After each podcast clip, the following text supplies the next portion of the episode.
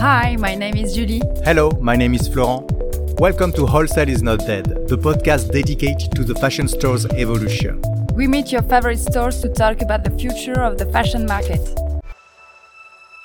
On the occasion of Paris Fashion Week, Tranoï, Paris Fashion Week trade show partner, invited us to the Palais de Tokyo, where the trade show takes place for four days with a strong selection of emerging and contemporary designers to meet exciting international retailers and buyers.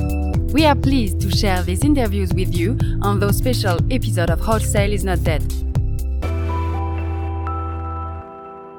Hello, Regis. Welcome to Wholesale is Not Dead. Hello. How are you? Very good, thank you. Regis, can you explain us who are you and uh, can you introduce us to your store? So my name is Regis and I, am the founder of L'Exception. So L'Exception is a French store. Uh, we are now 10 years old. Uh, we are both online on uh, l'exception.com and also we have a store in Paris, uh, which is now in the 10th. How could we describe the customer experience at L'Exception? We are um, online-based uh, company, uh, so our experience is very digital. Uh, so most of our customers, about 90% of our customers, buy online. It's a classical uh, e-commerce experience, uh, and we try to have everything as smooth as possible. So have fast delivery, uh, of course, safe payment, have easy returns. so all the, the e-commerce best practices. Um, also, and also we have this store, uh, which is now more like a showroom. Uh, where people can come and try some the products, uh, take uh, their orders or bring back orders, um, and so we try to have this omni-channel experience for Parisian customers. Uh, and so now we have been uh, we we are working for um, with more than 400,000 customers now worldwide. And Regis, what can you tell us about the market in Paris? You have a store in Châtelet. Yes. And now a new store on La Caserne. What about this? Um, we are shifting the store from uh, the center of Paris to La Caserne, so it's really uh, closing one store, opening another one. Um, the center of Paris has been uh, deeply hit by the the COVID uh, epidemics um, because it's a place which was uh, where the traffic was based both on tourism and also people going to work. Um, so the customers were buying, you know, after work or during the lunchtime, uh, and now more people are staying at home. So we have seen a decrease, strong decrease on traffic, uh, and that's why we decided that it was not worth paying the the rent uh, on such a central location and um, move the boutique to La Caserne, which is a, a, more remote location, which is not there's no traffic at all. It's 100% uh, you know based on on the traffic we can generate from from online. So we expect to have a very different kind of experience, more like showrooming experience than the, the first store in the uh, center of Paris. About brands, what type of brands do you work with?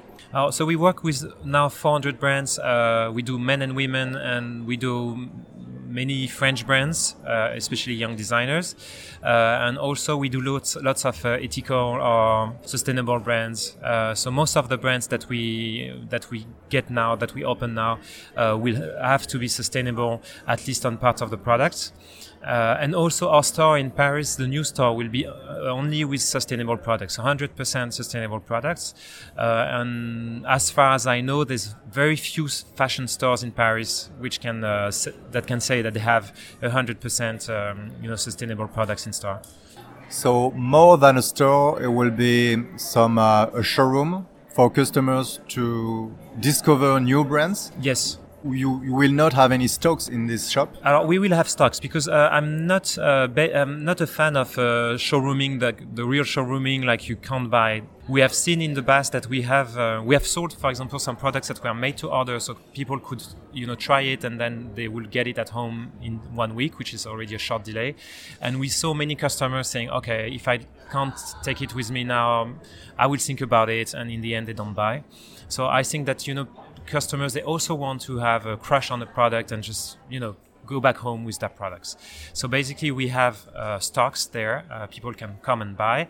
But what we do is that we have lots of people coming to purchase some products that are not available in store because they will just select it online, and we will bring the product in the store for them, and the product will be you know um, kept apart for them. No one else can buy it, and they will be able to try it and you know take it back at home or not. So we want to you know add this kind of services.